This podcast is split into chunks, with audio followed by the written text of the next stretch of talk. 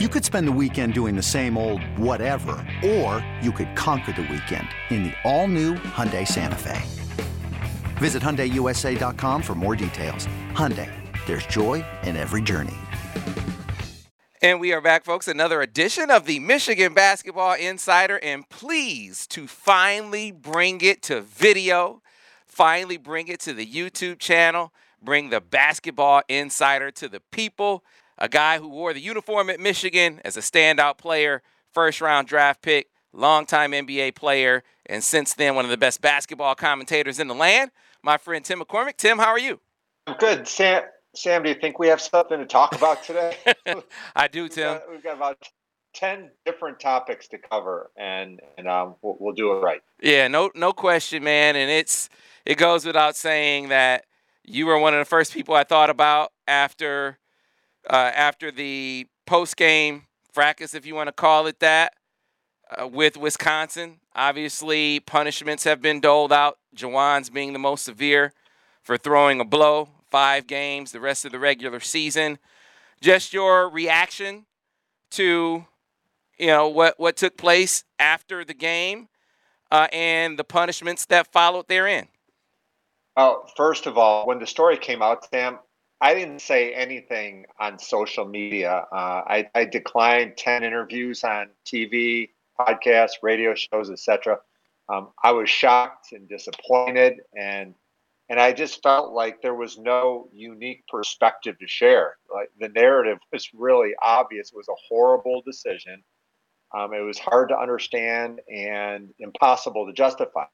And so when I, I first saw it live, I leaned over to my wife. I said, "Juwan's gonna get fired," and she said, "No way." And and I said, "Look, he punched somebody. I haven't seen anything like that since Woody Hayes."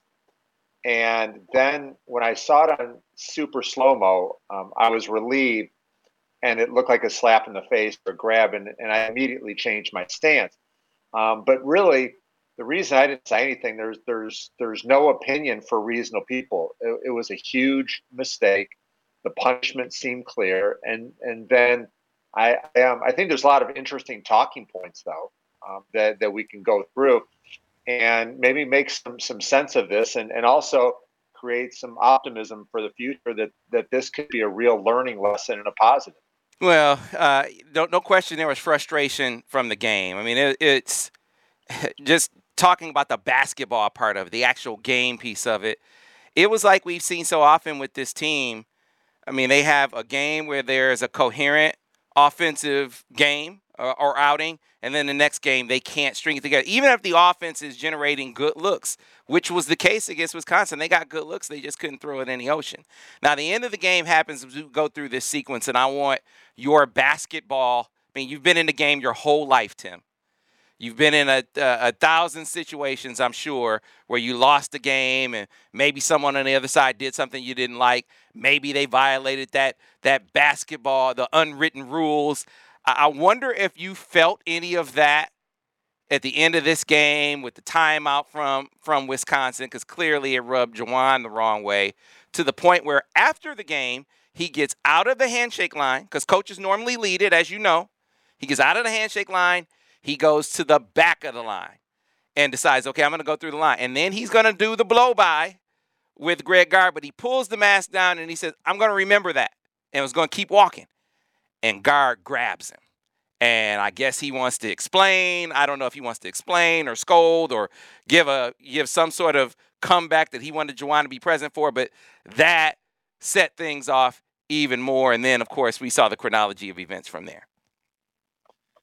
Yeah, so so a lot to unpack there. First off, you could see Juwan walk away, and Greg Gard should have known that he poked the sleeping bear. And and I'm, what I would have liked to have seen is for Greg to walk down to the end of the bench and put out his hand and just you know offer an apology, because I, I think that Greg knew what he did wrong. Um, and and I know exactly why he did it. Several years ago, I, I, was asked to speak to Wisconsin's basketball team. So I flew to Madison and I spent a day. I watched them practice. I spent time with the guys. Bo Ryan was the head coach, and they talked about turnovers the whole practice. They talked about turnovers after practice. That is part of their culture, their DNA. They love to keep their turnovers low. And I, I think it's kind of ridiculous in a situation like that that you call a timeout to keep one less turnover off your total. Remember, I told you this right after it happened, Sam. Mm-hmm. Wisconsin leads the nation in the fewest turnovers. That's something they take great pride in, and and they put that over everything else. Um, I also want to share a little bit about the the end of game decorum, and and I hate the idea of just dribbling out the clock and um, being afraid to rub it in, uh, making somebody feel worse that they've gotten blown out. You should have played better basketball, and you wouldn't have blown out that way. Mm-hmm. Um, but but but one thing that I learned when I was playing with the Knicks, it was my last year. My knee was shot. I wasn't you know wasn't really in the rotation, and at the end of the game, Pat Riley put me in for like 45 seconds. And I was so mad. I was embarrassed. I didn't want to go in during garbage time, but I did and they they you know they they dribbled the clock out, and so I thought it was humiliating, and I I don't think there's any walk on or or 12th man that wants to go out there and play for 45 seconds or whatever the number is and just stand there while somebody dribbles the clock out. That's embarrassing. So I hate the idea of worrying about you know what the score is or trying to save a timeout. You know the guys practice to be able to play. So let them play out that 40 seconds. Let them shoot. What, what does it matter? Um, if you lose by 15 or 17 or whatever it is, I hate that part of it too. Um, but you know, when when I think about what else happened, Sam, um, one of the things I really enjoy about the Top 100 camp is I oversee the coaching program. It's an internship for NBA players who want to become coaches. So I, have been involved in this for a long time, and I've learned about the role of assistant coaches. The first one is that you know you support your head coach at all times. Like you you don't lobby for other jobs, you don't lobby for promotion. You just 100% support your head coach. And the second thing is during games, your job is to, to, to watch your coach and keep him out of harm's way. Um, if he's yelling at an official, you, you, you jump in the middle and you pull away and protect him. Um, and in cer- certain situations, like in that game, at the end, as soon as Greg Gard and Juwan Howard went nose to nose and they touched each other, two assistant coaches should have grabbed Juwan, put him in a bear hug, protected him, and dragged him away. If you have to tackle him, tackle him, but do not let him get in that position. And and I think that that's a part of the story that was was really ignored. Is that I think that that the coaches let Juwan down by not getting him out of there. You know, I think you're right. I look, uh, Phil in his meeting with the media Tuesday, I want to say it was, he sort of recapped or recounted the meeting that Warde had with the team on Monday, uh, and he scolded everyone. He said, "This is on everyone in this room. Everyone on this roster played a role in what happened. And I think his point clearly Juwan's the most at fault for for throwing the blow. But his point was to your what you were saying, you have your head coach's back if you're an assistant. Players, everyone has a role in de-escalating the situation, and clearly that wasn't done in this instance as well as it should have been done. No, no doubt. Now I said after the game, I felt like, like you, you lose a game, you don't want somebody to run it up on you, stop them. I, have always felt like that. Do I feel like the timeout was uh, kind of a, you, you, said it was about keeping the turnovers down, uh, the stat that they're trying to keep uh, pristine.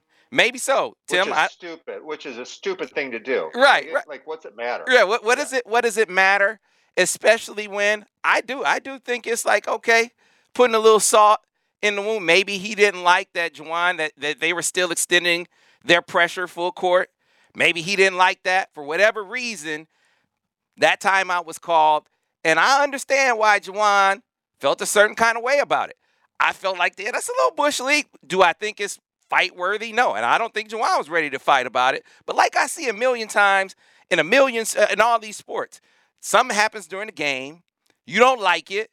after the game, you say something to that player or you say something to that coach. A million times you see coaches say a, a little a little message. And in this instance, that should have been it. It should, hey, I'll remember that. You know what Greg Gard should have said? I think, okay, yeah, Juwan, remember that. Remember the scoreboard. Remember the scoreboard too. That that that's all it should have been. Gard shouldn't have grabbed him. Don't no. he, he's already upset. You he feels like you disrespected him. Don't compound the disrespect by grabbing me. I, it, I, that just defies logic to me that you would do that and think that it's okay. Now, that does not justify what happened after that, where it seems like things are de escalated. It seems like things are calming down. And then Krabbenhoft comes in there like a bat out of hell, you know, inflaming the situation. Again, I don't know what he said. I do know he put his hands on Terrence, and that seemed to set Juwan off. And to your point, he did start with a closed fist, opened it up. Fortunately for him, that moment of clarity to open his hand, I think, was was something that kept the situation, a bad situation, from being even worse. But I, to me, I don't have any problem with with coaches after game having a little message to the other guy and letting that be it. These coaches, though, took it to a level that it never should get to, which brings about the question that a lot of people are asking Tim, do you think there's still a place for post-game handshake? What do you what's your take on the post-game decorum, eh, you know, in general? No, I, I, I think that the post-game handshake should happen. And and I mean, it's a it's a good opportunity to just you know to, to see some people that you know, um, congratulate your opponent. You know, uh, get a little bit mad because you didn't play very well. Um, I, I see no problem with it. And look, there, there there are other issues like Joe Krabbenhoft. That he was that kind of player, right? And and so something should have happened to him because. Yeah as an assistant coach, he should not have been in there. Um, Greg Gard would not have called a timeout if Michigan played Wisconsin in 10 days. I, I can promise you that. Um, and then the, the most troubling thing is like to, to, to actually, you know, raise your hand and throw a punch or a slap. Like I, I don't get that. So it's hard for me to comment on it. Um, you know, I played, played four years of college, played 10 years in the NBA. At no point was I ever going to get so mad that I would lose my cool and throw a punch. Um, I had two circumstances. One, I got into it with Rick Mahorn, um, where, where we both were bear hugs and we threw each other on the floor. And I had another one with Charles Barkley. And at I, I, promise you this: at no point was I going to throw a punch because I don't I don't want to hurt anybody, but I don't want to get me hurt too. And and and so like that just it's hard for me to understand why a punch gets thrown in any circumstance. But the other thing as as a, a leader and as a head coach, I um I think that ended as well as it could have because I'm scared to death. I mean, Moussa knew what he was doing. Like like he threw a man's punch, and I'm I'm glad nobody was at the end of that because that's a that's a career defining play potentially. Mm-hmm. I'm glad that somebody didn't lose their mind and really hurt somebody because change the narrative in so many different ways. So um, I, I do feel good about the fact that we're moving on and we've got some positive things to talk about and, and some hope for the future. Yeah, yeah. You you understand uh, Moussa's suspension. I, I and to close out, I really don't. Terrence is is the one between Krabbenhoft not getting anything. Yeah. Krabbenhoft not getting anything to me was was ridiculous. But I mean, what can you really say if you're Michigan and your your coach threw a punch? You don't you don't really have a leg to stand on to complain about that. But I I, I think I would have complained about Terrence because because Terrence he got tackled by one coach and then he got punched by a player. And then after that, that's when he throw after he got tackled and punched, then he throws a, a punch. Hell, he really is. That guy really was protecting himself. I thought that was I thought that that was out of place. You know that he that Agreed. he got the same punishment. So, uh, but water under the bridge. Now, how was this team going to respond? You know, you you had the adversity, the self-inflicted adversity from the Wisconsin loss. You also had the fact that this Rutgers team that they just played, sort of, if you remember that game, they didn't blow Michigan out, but they sort of imposed their will. And there was a post game handshake line deal in that Rutgers game where I think maybe it was Ron Harper Jr. kind of got into to I think it was Caleb's face and Moussa kind of defended him a little bit. So they kind of felt like, at least to me from the outside looking in, Rutgers kind of felt like, yeah, they were in Michigan's head a little bit. They tried to in this game. And I was really impressed with how this team responded last night, Tim. That that was a team that was focused on the task at hand and and played some of the most coherent basketball that I've seen them play on both ends of the floor. Yeah, you're, you're so right. And beating Rutgers was massively important on a lot of different levels, NCAA wise. Rutgers is an excellent team. They're tough. They're physical. They've got vets. They, they defend. They're well coached. They, they've beaten everybody in the Big Ten that you'd want to. I mean, their, their resume is as impressive with the, the top teams they've knocked off. So, number one is a very good potential win against an NCAA team. Um, the other thing that I was really encouraged with, Sam, is that Michigan's players sent the message that they love their coach. You know, if Michigan loses yesterday and they don't get to the NCAA and they struggle down the stretch, all the heat is going to be on Juwan. Um, you know, but the team was focused. They played a full 40 minute game. Um, there, there, was no stretch where I thought, you know, they're losing it here. Here, here we go again. Um, they they just played really solid basketball. I've always loved Phil Martelli's demeanor on the sideline. I, I broadcast probably ten of his games at St. Joe's, and he's one of the best. He combines calmness with intellect, with a great ability to communicate with referees and players. He was fantastic, and and I love the fact that after the game, he deflected all all praise from him to Howard and Saddi. Like that's totally who he is. Um, I thought that that Caleb was great. He was the star of the game, and we've discussed it over and over. Um, he's uh, he's a power forward, Sam. Okay, he he can develop into a small forward as he gets more athletic with time, but but he is a power forward, and he knew he's going to be out there. And I like the matchups. And I think that when Caleb Houstan's making threes, Michigan is 10 to 15% better as a team, and they're hard to beat. Yeah. If, for me in this contest, uh, it's, so there was a game within the game for, for him. He struggled at Rutgers, and we've seen him struggle on the road, but that was different. And I feel like him in particular, they were go- they were going at him a little bit, and that was definitely the case uh, after the game the way he came out in this contest set the tone the rest of the way. He comes out, he gets a block on one end. On the other end, he doesn't settle for a jumper. He attacks the rim, euro step, and finish. You saw the side pick and roll with Hunter. So he was delivering the back. He was so dialed in in every aspect of the game. And the other things, the things other than shooting. Now, look, maybe it's just the case that he just shoots it better at home, Tim. But I, I gotta believe that how dialed in he was everywhere else helped him as a shooter in this game as well. Think about how he came out in the second half. He uh, he he had the hesitation dribble to the rim and got fouled. Remember that? That that mm-hmm. aggression, you know, not settling for jumpers, it made the shots that he did, did take from the perimeter that much better. And I just feel like his his approach throughout the game and in other aspects of the game helped in his shooting. I wonder what you think with, about that. No, it, it, and it makes sense because when he's chasing small forwards and big guards around, it takes its toll. Uh, I, and I also think that, like so many guys, that when you make shots, your defense gets better. You, you just play with so much more confidence. Um, he's a really good player, and he's got a great future. And like so many freshmen, you know, we're we're judging him based on what he should be or what prognosticators have said. You know, he had a rough summer last year with the U19 team for Canada. Um, he, he didn't shoot the ball that great, but you can see the potential. And, and, you know, you can also tell when his shot is going in based on his pre work. He, he, stands up a little bit too high when he shoots sometimes.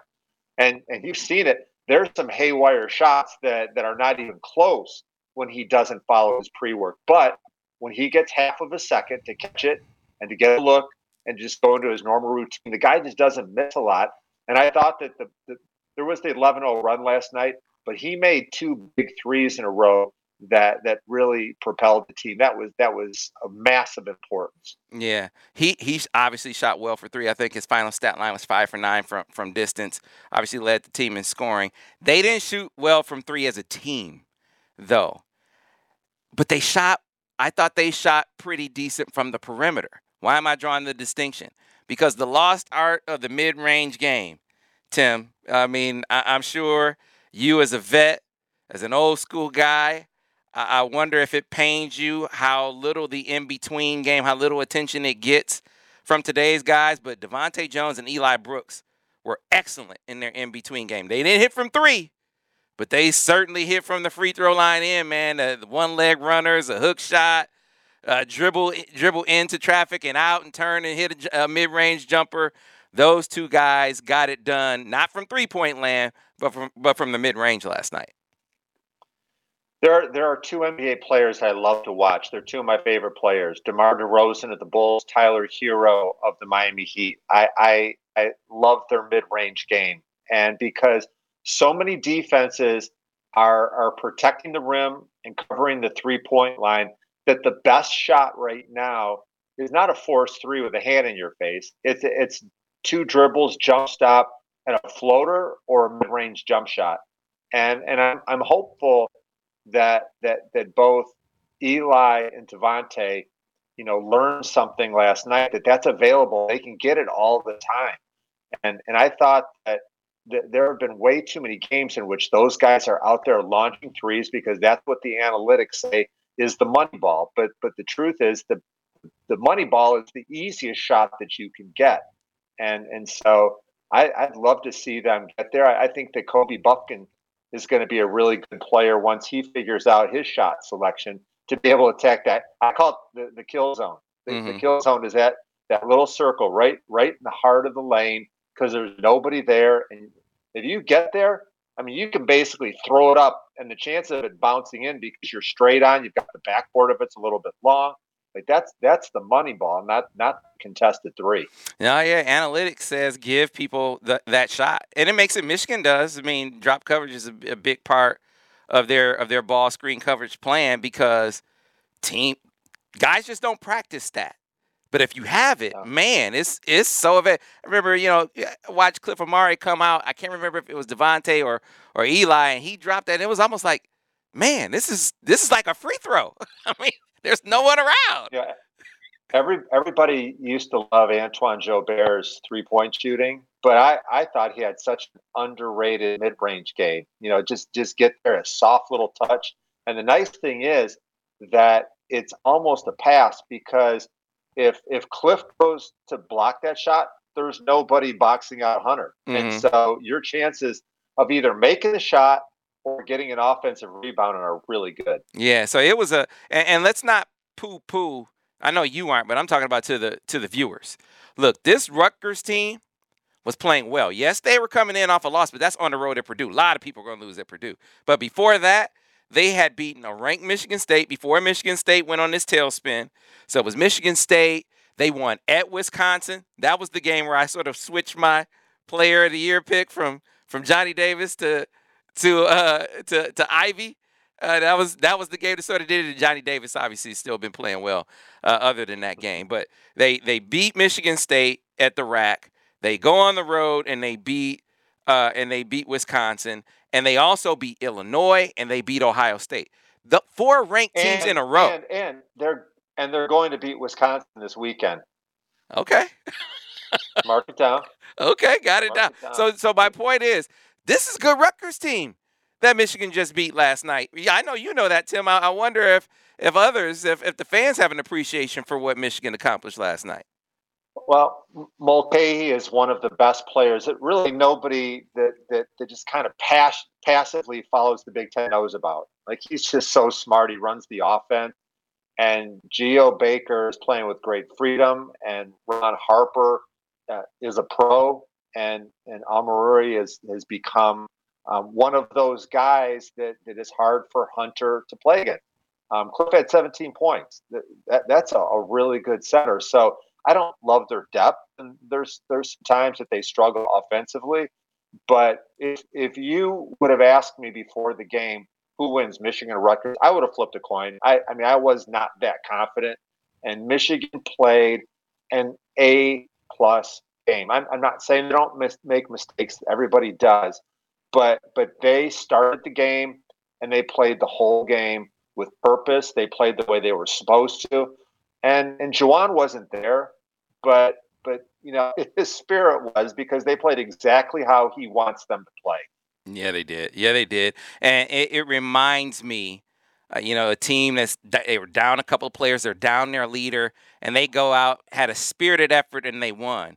Sort of took me back to remember coming off the pause. They they play at Illinois without without Hunter, and they without Hunter, and I think uh, Brandon Johns too, if I'm not mistaken. I'm trying to remember if, if Brandon played in that game or not, but I know they were without Hunter in that game, and it was it was a game. They didn't shoot it well, Tim, but they they played Illinois tough. That was they had a lead in the second half at one point.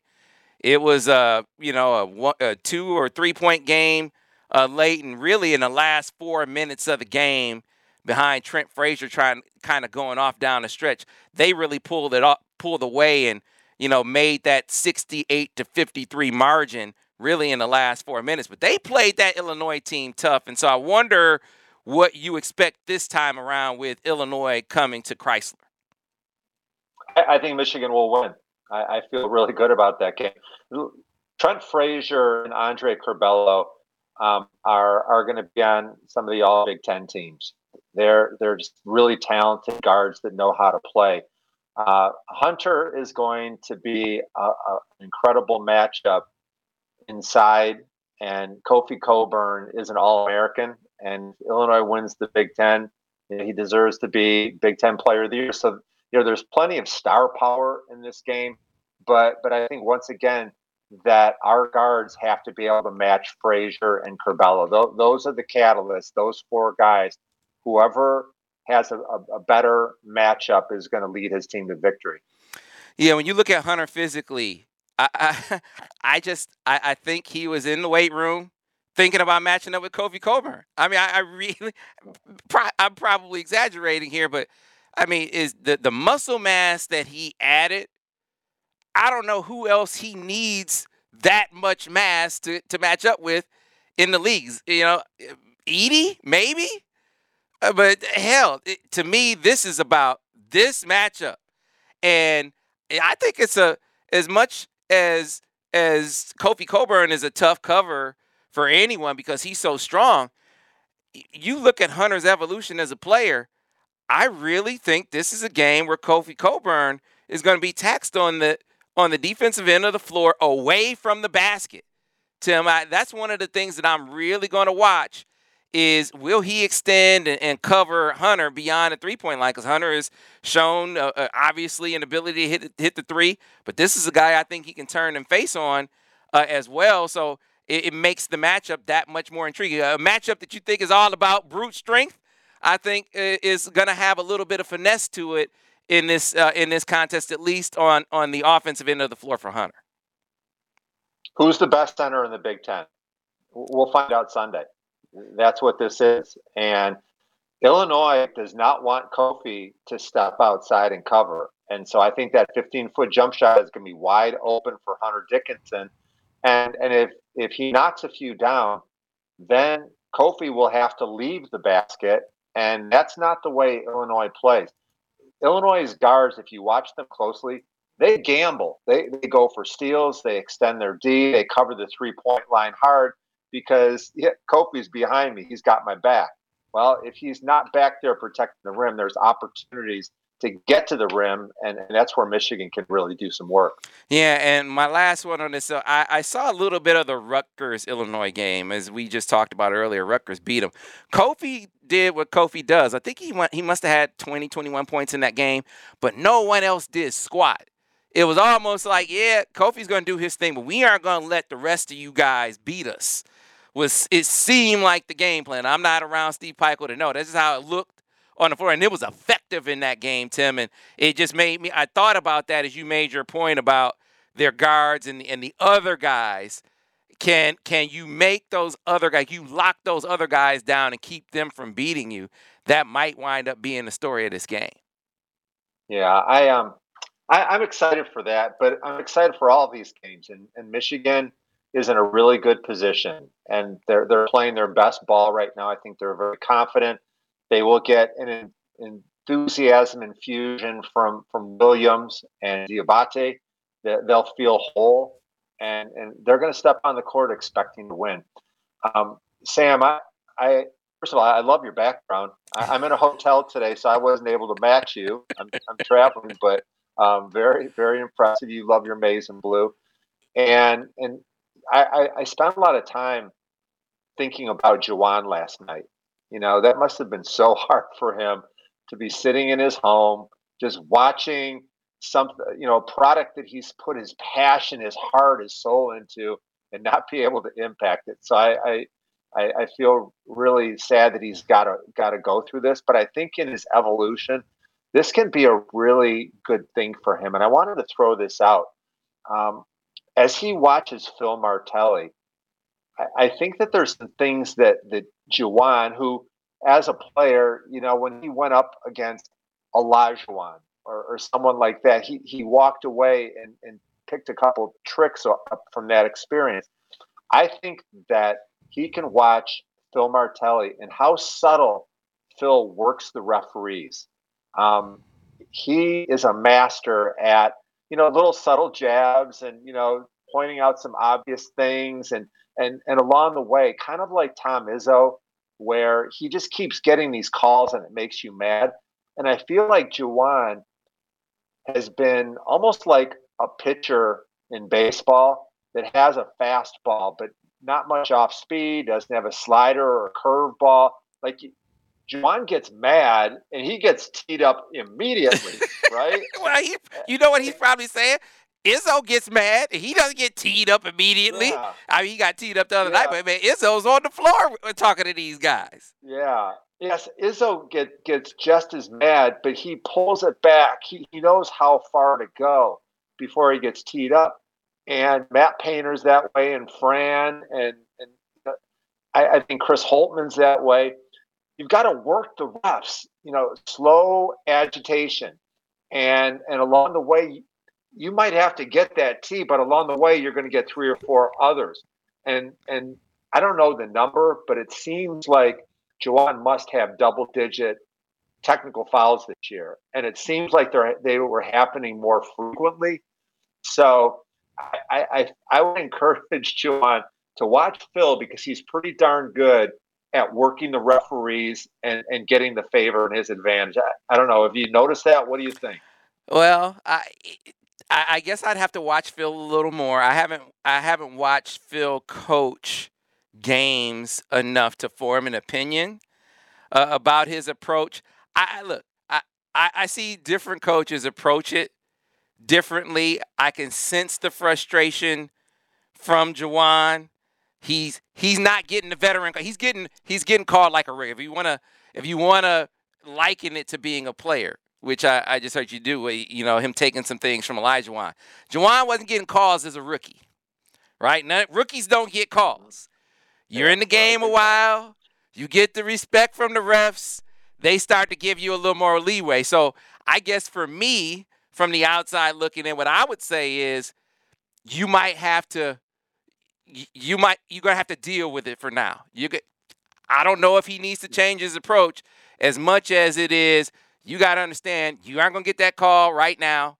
You might not get it next year, but you're around for a little bit. Maybe you'll be able to be Izzo. So to your point, maybe you turn you tone it down for now and gradually work your way up to the to the theatrics that we see from Tom Izzo, who, by the way, got teed up the other day and said, "Oh yeah, they were they were upset. I, the refs were sensitive because what happened in the Michigan Wisconsin game." It's like seriously, uh, hey, seriously, Sam, dude. Here, here's here's why it's important. It's March. We're basically in March, okay? And there's so much at stake, and Michigan is going to play a one point game at some point, or they're going to play a game that's going to overtime. And so the technical foul that you get in the first half doesn't seem like a lot, but free throws make a difference. And and so if you're not careful, you're going to turn a potential win into a loss, and you can't do that this time of year. No doubt.